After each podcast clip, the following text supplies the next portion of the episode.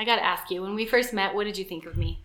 I'll never forget you walked in to the doctor's office and UNM, and you had some, like, positive quote on a coffee cup, a cute little, like, handbag with, like, your MacBook and rolls going. You just sat down, and I just remember, like, I'm not going to like this girl. I just know it.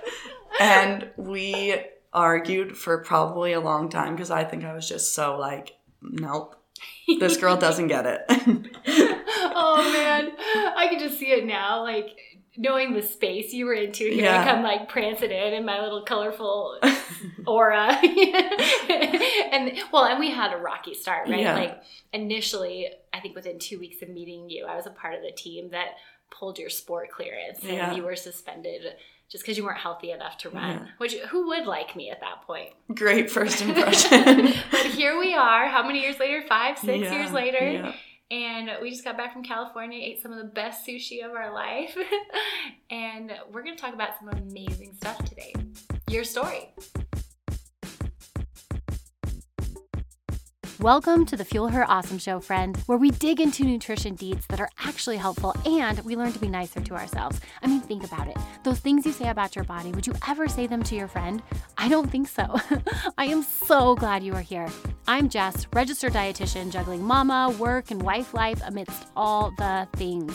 I used to spend an insane amount of energy hating on my body and lost in nutrition, but now I have way too much on my plate. I cannot afford to mistreat my body.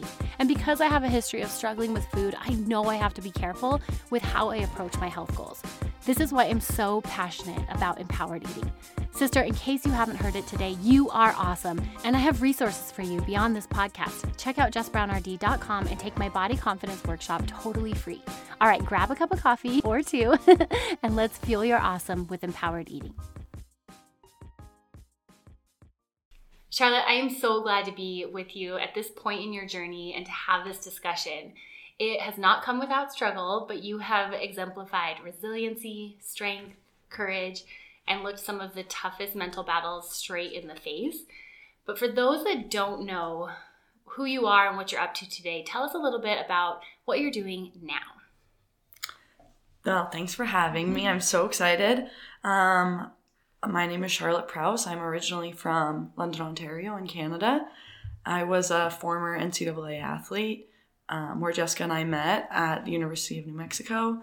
And now I'm running professionally, and the goal is to make the 2023 World Championships this summer in Budapest, and then ultimately training for the 2024 Olympic Games. It's so cool. I know, and I just had the fun task of running with you, and I say that word lightly because I was riding a bike really fast, actually, to barely keep up with you.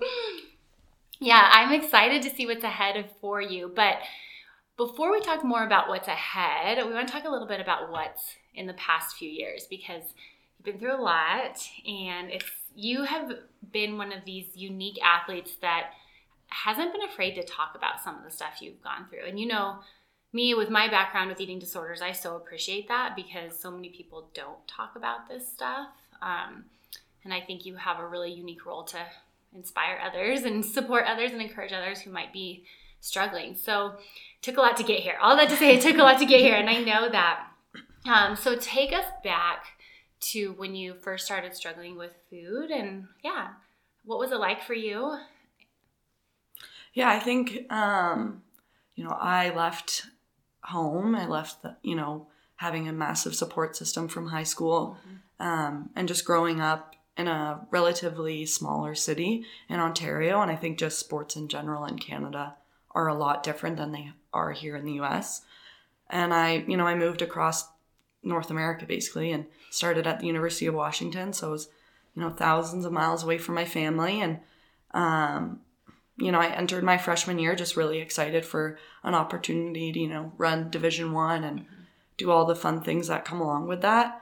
And my first year went really well. I placed 6th at the World Junior Championships in Poland and set a North American record, and felt like, okay, this is, where I'm meant to be and everything is working out. And I'd had a relatively smooth freshman year, no injuries or anything like that. And I just felt this shift in mentality that summer, after the World Championships, heading into another year, you're not a freshman anymore. and the pressure just felt different. And I think for me, that way of coping with it was, you know, through controlling my food. And I felt that expectations had shifted mm-hmm. with myself, with coaching and all of that. And I felt that I had to be perfect. And mm-hmm. the environment I was in, you know, emphasized food and how, you know, if you're the thinner ideal, and distance running especially. And it kind of just spiraled from there. Like I remember the fall of my sophomore year, like sending a message to one of the coaches at the time and just saying that like I was feeling really different surrounding food. And I didn't really know what that meant. I just like something felt different. Mm-hmm. And kind of from there, it just kind of, you know, festered and grew. And, you know, I ultimately went into a treatment program, like a PHP in Seattle that winter, and ended up then transferring here to the University of New Mexico, and kind of just was Band-Aid fixing myself through, you know, a 6-year NCAA career, which, you know, I did have success, but, you know, transitioning then to wanting to run at a professional level, you just can't do that. And I don't think I realized how exhausting it was for myself, for the people in my life, like relationships and all of that. Until like I started truly like recovering and feeling better. And it's been a whirlwind. I think I did not think my first year as like a professional athlete I wouldn't race at all, and I would basically be running the least I had run in years and years. But yeah, I mean, with you supporting me every step of the way, you know, we met, you know, 4 or 5 years ago now, and mm-hmm. we alone have been through a lot. You know, you've stuck with me even when I didn't want to see you at all. Yeah. And now, like, we have an incredible relationship, and I'm so grateful for that, because I don't think I would be where I am now. And it's been such a team effort, and I think that's what finally kind of helped me feel like I was in a safe place and in a supported place that I could actually, like, take care of myself and have people to lean on when like things got really, really hard. Yeah. Well, thank you for that. I know I've loved being in your corner. I always say that, you know, I love being in your corner. You are such an amazing human, you know, on the track, but mostly off the track. Like that's how I've known you. Most of our relationship has been off the track. Now, I love this because, you know, I've been working with you regularly, so I hear a lot of your story, but this is the first time I'm actually getting to sit down and mm-hmm. hear you talk it through from start to finish. And so one of the things you said that I guess I hadn't quite realized is that when you started struggling with food, it was like the pressure, right? And like wanting to control mm-hmm. something. But it was like really insidious. Like you said, you didn't really know what was going on. Kind of reached out for help because you were like, this doesn't feel right, mm-hmm. but it doesn't – I don't know what to do with it. Like, did you know you had an eating disorder at the time? I think the first little bit, I did not. I think just, mm-hmm. you know, sports in a whole, I think there is such a thin line in terms of like eating disorder, disordered eating. And I think a lot of the times people don't really know the difference. And I think mm-hmm. I was one of those people. Like I was told that, you know, it's more being committed to your sport and committed to wanting to be the best, and that's just the way distance running is for females, is, you know, being really hyper aware of what you're eating and, you know, not eating a lot in order to, you know, I hate the word, but get fit. Mm-hmm. So I think for like the first several months, you know, from that fall, my sophomore year in 2016, I think I felt it as like I was doing extra training. Like I was being so tough and resilient that I had the willpower to, you know, restrict in that regard. Like it felt like I was doing extra work, and it made me encouraged. Yeah, too, right? Yeah. Like it made me feel like more confidence, which, you know, looking back now, like I can't believe that I felt that way. But I think it is just so inherently tied into sport, and is something that's just not really talked about. It's so swept under the rug. And it probably wasn't until like I got really, really sick towards the end of the season, because I was having a lot of success early on. Like, unfortunately, most athletes do, especially in distance running. Yeah. That I don't think I thought it was anything bad, because I was getting positive reinforcement from it. And then, you know, the last race of the season, I ran terribly and I was super sick, and that was the first time I also saw my parents that whole fall. Mm. And even to this day, like, I'll never forget, like, the look on their face when they saw me. And so I think that kind of finally felt like, oh, like, this isn't normal. And then right. Getting kind of thrown right into, you know, not going home for Christmas that year because I was, you know, being sent to a intensive PHP program in Seattle. So I think that finally was like, whoa, like, this is not okay. Yeah, yeah. And so for those that don't know what a PHP program is, can you talk a little bit about what that is? Yeah, so it was a partial hospitalization program. So luckily for me, like, I didn't have to stay on the premise, like in the housing that they had, because I lived like 2 blocks away from it. So I just, you know, got to go home to my apartment, which was somewhat nice. Yeah. But yeah, I was there from 7 a.m. to 7 p.m., 6 days a week, from about the end of November, right after American Thanksgiving, to the start of March. So I was there for quite a long time. And originally I was told, like, oh, you'll be there just over Christmas break and you'll come right back and it'll be like nothing ever happened and no one will ever need to know. And, you know, at the time that was something I was completely bought in on, because I was like, okay, I'll check this box off and I'll go right back to where I was, where I left off. But, you know, mental health does not work that way. And so it was months of, you know, a treatment center, which unfortunately for me did not go really great. But I think, you know, ultimately it gave me a break from the, you know, NCAA running world at that time, which the state I was in, I did need. Yeah, well, there's so many layers here, right? Like, there's you actually started doing a little bit better at first, and then you were like, got that positive reinforcement. Then all of a sudden, you started doing poorly, but didn't quite connect the dots. And then all of a sudden, your parents see you, and you're like, okay, maybe this is bad. Mm-hmm. But you had said earlier, there's 2 things. Like, one, you said you band-aided a lot of it through your NCAA career. And then 2, you had mentioned that it's this fine line in the running world. And I think, like, in most athletic worlds, where it's like healthy eating, are we doing it, you know, in a healthy way? And it's not black or white, right? So I'm just kind of curious, like, as you moved through this, when did you start to shift to, like, okay, I can't band-aid this anymore and I have to really start working on this? When do you think that shift started to happen? I think probably after, like, my NCAA career ended, so June of 2021. I think, you know, I missed making the Olympic team by a couple milliseconds, basically. And I think I felt like that was a sign in terms of, like, there's something that isn't working. If you're that close, like, it's now all the little things that you're not doing.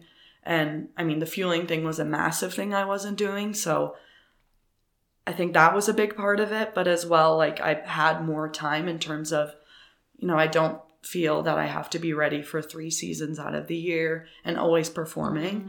And as well, I think, you know, working with you, our relationship was so great. And then we started working with who I'm coached with now, Terry, and having him, like, really emphasize it was also the first time I'd ever had that from a coach who was fully bought into it, was going to have, like, the fueling aspect. Yeah, no shenanigans. Yeah. Like, it was, no, we're doing this and you don't have a choice. And not in a negative way. It was just like, whoa, like, I haven't had this. And I think it just felt different. Yeah. So what were some of, like, the food rules that you learned early on in the sport, whether they were said directly or it was more of, like, a indirect interpretation? But what were some of those, like, quote, healthy eating things that turned into something disordered? Do you remember any of them? Yeah. Like, I think it was subtle at first. Like, I just remember people would say, like, oh, like, they don't eat anything what they categorize as unhealthy during the competitive season. So no desserts and things like that. Or, you know, we could only have 1 plate at the dining hall we ate at. Oh, geez, really? Yeah. Or, like, you know, who had the least amount of food on their plate, or, you know, trying to eat and feel as light as possible. And which is major. I mean, obviously, I'm like, yikes. Yeah, major red flags. Yeah. I know. Like, now that I'm thinking, running. I'm like, oh my goodness. Or, yeah, it's just, like, little inherent things that, like, I don't think about, like, didn't think about at the time, or just, like, really passive comments that, you know, people would make and coaches and stuff like that. I think it was just so embedded that at the time I just thought that was normal. And now that I'm like kind of out of it, I'm like, oh my goodness, I couldn't imagine like putting myself back in that situation. But yeah, there's I remember hearing like you wouldn't put piss in a Ferrari. Oh, like geez. That's just something that like I think has always sat with me of like, I think there's taking care of your body, which I think is a great thing. Yeah.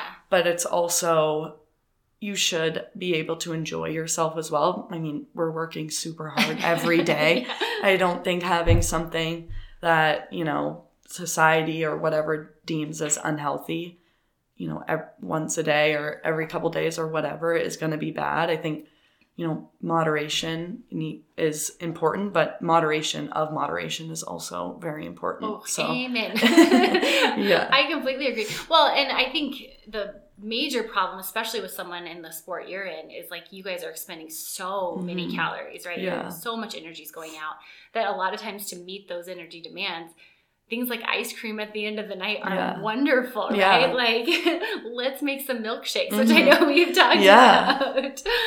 Yeah, no, the more I've like learned now and like gotten to a better place, like I'm like, wow, like my body actually needs so much more than I even thought was like a lot, you know, 2 years ago. And like now we've kind of been able to, you know, transition into more of like sport specific stuff for me. Like it's no longer just like about, you know, recovery eating. I think it's like it still mind boggles me how much like food and just everything that as a distance runner I need, which makes sense because it's like, yeah, if I'm out there for an hour, 2 hours every single day, that does take a lot of fuel. I mean, where do you think that message comes from? Because you're right, it's like this undertone. And it's not just in the sport world, right? Like it's everywhere. I know even at the gym I go to, we have great people at our facility and I'm really grateful the coaches don't subscribe to that, like eat less, but I know like a lot of gyms you walk into, it's like there is still that undertone. Yeah, it's, I think, you know, as females in life, it's definitely pushed. And then I don't know what it is about distance running specifically, like where that started, but I do think, you know, in the past, the thin ideal and the thin body type of a distance runner people thought of as like it's less to carry over long distance. So it's not gonna, you know, tire you out, you know, longer in a race. And it's gonna just, you're gonna be more efficient, you're gonna be quicker. And I think that's just like even a stereotype of distance runners. Like people will see us like at a training camp, like and be like, oh, you look like a distance runner. And it's just that is so ingrained in the sport. So everyone wants to look like a distance runner. Yeah. You know, you don't want to be someone who's mistaken not for that, even though it's, you know, it's not a big deal. You're still a distance runner, even if, you know, you don't look like the stereotype of it. It's all about how fast you can actually cross that finish line. Yeah, right? Exactly. Yeah. But I think you're right. So it's almost like in our culture, we have that underlying tone of being smaller, right? Like that's just kind of there, but now in the distance world, it's amplified. Yeah. And it's even stronger, which I mean, makes sense why when they run the statistics on people with eating disorders, like the percentages are higher in more physique-focused sports like distance running or gymnastics than they are general populations.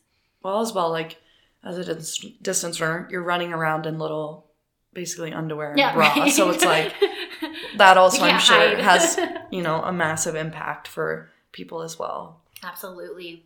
Now, when you started making this shift in, you said June, July 2021, what were some of the first steps you started taking?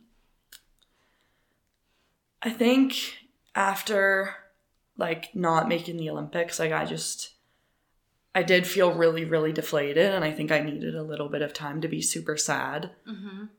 But I think, you know, seeking out a coaching situation that I felt like was going to be positive for me, not just in my, you know, on the track workouts and things like that, but more for myself as like a whole person. And especially with fueling, because I always felt like that was something I just wasn't doing. And I think I lied to myself for a really long time that, you know, oh, I'll do it after this. I'll do it after I make the Olympics. I'll do it after I, you know, sign a contract and all these things. And I felt like it was like, there's never going to be a right time, and not having, you know, accomplished my goal, which, you know, you wait 4 years and, you know, with COVID 5 to do.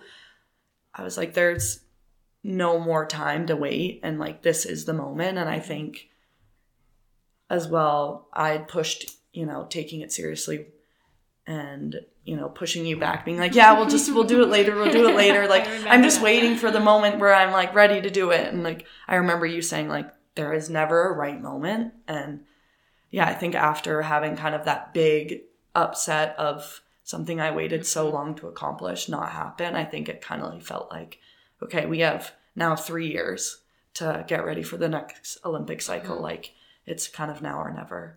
Yeah. I mean, well, in a way, it almost sounds like it took the immediate pressure off, right? Like you didn't, which I know at the time was devastating. Yeah. It was devastating. But I love hearing you on this end of it going, okay, well, it happened, and here's what I'm going to do with the next 4 years. Mm-hmm. And you really have shifted. I mean, we just got back from our week in California, which was so cool because it's your training camp. And we were out there this year, and we had gone last year too. And like I told you this earlier, like the Charlotte I was eating with this year is a different Charlotte compared to last year, which has been really, really cool to see. Now, what are some of the physical differences you have felt since you started fueling and moving more towards like performance nutrition instead of disordered eating?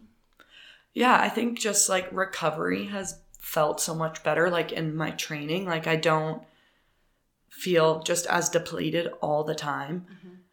And I didn't think I did until like I got to this point. I'm like, wow, like I feel so much better in workouts. Like I'm having the best workouts that I've ever had, and consistently, where I felt, you know, sometimes I'd have, you know, a week of really good training and then, you know, kind of feel not great for a week or two. And it kind of swung more. Whereas now, like through this winter, like I was having, you know, months of consistency of having really, really incredible workouts, which always feels great and is such a positive reinforcement. But also just like feeling that I feel really strong in those. Like I'm not feeling like I'm leaving it with my soul left out on the track.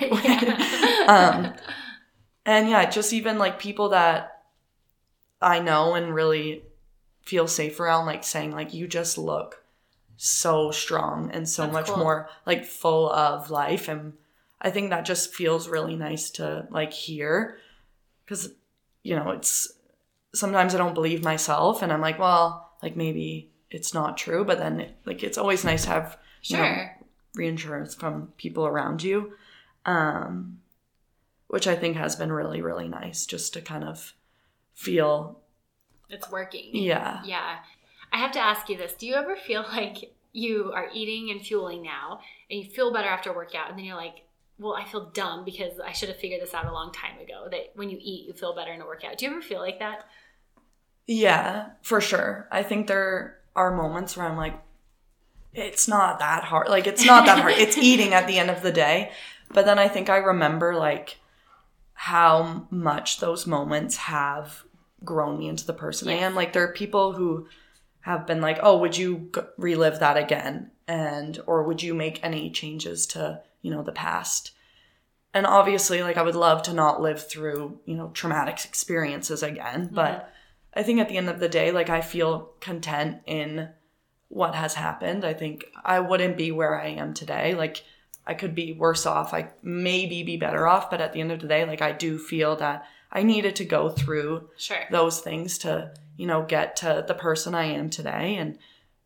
And I still have met so many great people and learned a lot and gotten to travel and see a lot of things. So, I love that, because I'm not hearing shame in it. And the reason I ask that is because I have a lot of people that are kind of at that point where they're starting to move. You know, maybe they had a full-blown eating disorder, or maybe they just had some disordered eating where they dabbled in, but they start implementing some fueling targets, right? We eat before we work out, we eat after workout, and they feel better. But they have this like whole like shame cloak they put on where they're like, well, this is dumb. I should have figured this out a long time ago. But I love hearing you say that, because what you're saying is like, well, yeah, I mean, sometimes it is like that simple, but it's not in the moment. Mm-hmm. And you've given yourself so much grace. And this is new. Like you didn't give yourself this a while, you know, year and a half, 2 years ago. Mm-hmm. And I think from this end, that's been a key shift in your mentality, is like, instead of judging yourself every step of the way, whether, you know, you were fueling right or you were fueling on the eating disorder side, like it was, you've shifted to like this like posture of grace towards yourself, where it's like, I am who I am. I'm at peace with that. And I'm going to do the best with what I've been given. Yeah. I mean, I owe you a lot for that. 'Cause I remember last year this time, like, you were suggesting this Brene Brown book to read. And I think like that really resonated with me at the time. Like it was talking a lot about shame regarding mental health, which is, you know, definitely something I always felt. Like I felt embarrassed if people had found out I went to a PHP clinic, and I felt embarrassed that when I left it, I was not better. And then I transferred to school and I still wasn't better. And you know, I started running professionally and I still wasn't better. Like I felt really embarrassed about that, and embarrassed that everyone kind of in the running world knew that and acted like I didn't think they did. Yeah. And so I think that really affected me for a really long time. But I remember reading the book, and it talks about how like the shame surrounding mental health is so unfortunate, because it instead could be used as like a way of connecting through being vulnerable with people. And I think that was something that you definitely have pushed for me to like feel better about, and just giving myself like that opportunity to instead use it as a positive, to like connect with people, like with you and your family, and like people you've introduced me to, and as well just like with myself at a lot of times. Like I think I felt really ashamed and embarrassed for being someone who struggled with an eating disorder in distance running, because I felt like I contributed to that stigma and that kind of issue that is already so prevalent in the sport. So good. Yeah, you're really rising above it and choosing to be different, which is not easy in your realm, because it's not first of all, eating disorders as a whole are pretty taboo. You know, it's funny how like I actually talk about it, you know, this very openly about my past, but I'm comfortable doing it because I do it so much. But sometimes when I say it, like people's faces kind of when I'm like, oh, I had an eating disorder, they're like, what? Like you're just throwing that out there. It's hard to do, but especially in your world where, you know, that label can be something that people are judgy for, or that can be something that's, you know, potentially impacting your career or what's next for you, but you're working to change that narrative, which is so cool. So I'm kind of curious, like you coming out and being more public about your struggles, what are you hoping some of those other runners out there, because you know you're not alone, right? Like what are you hoping some of them hear? I think just that it's okay to ask for help. And as well, if the help you are receiving isn't working, to ask for something else. Like I think that was something that I didn't do early enough on. Like I felt that I kind of had to check boxes for other people, and it was hurting me even more. Like going to the treatment center was me checking a box, because I wanted to just have a seamless transition, you know, back to the team, and I didn't want anyone to know. And so that felt like, oh yeah, this is what's being suggested. Of course, I'll do it. Like no questions asked. And like I struggled through it and was so much worse when I left. And I think I wish I had had the support to feel that it was okay to say, hey, like this isn't working. And not that I didn't want to get better, but I wanted to do it in a way that I felt like was actually getting to the root of the issue. Like I felt like I was solving an experiment in a vacuum a lot of the time when I was there. Like I was being removed from, you know, the pressures of running at the NCAA level, as well as being in the environment of the team and the culture and all of that. And then I was expected to go right back like nothing had happened. Well, and not talking to anyone about it. And like it felt like I was going from you know, 0 to 100. Mm-hmm. And like, I was expected to be able to know how to handle that, where when I was in treatment, there wasn't any of that. And so I think I wish I had advocated better for myself, and as well felt that I had better support to do so. Sure. Well, it truly does take a community. And I think that's what, at least like the folks I work with, don't like to hear, because they're so embarrassed of it. But it does. I think of, you know, not just my eating disorder, but anything I struggle with in life. When I try to do it on my own, I keep screwing it up. Yeah. But when I invite people in and I'm like, I'm struggling with this, you know, my family and trusted parties, it's like all of a sudden I can actually make steps forward. Yeah. And I think eating disorders are no different, but the trouble is it's hard to say out loud.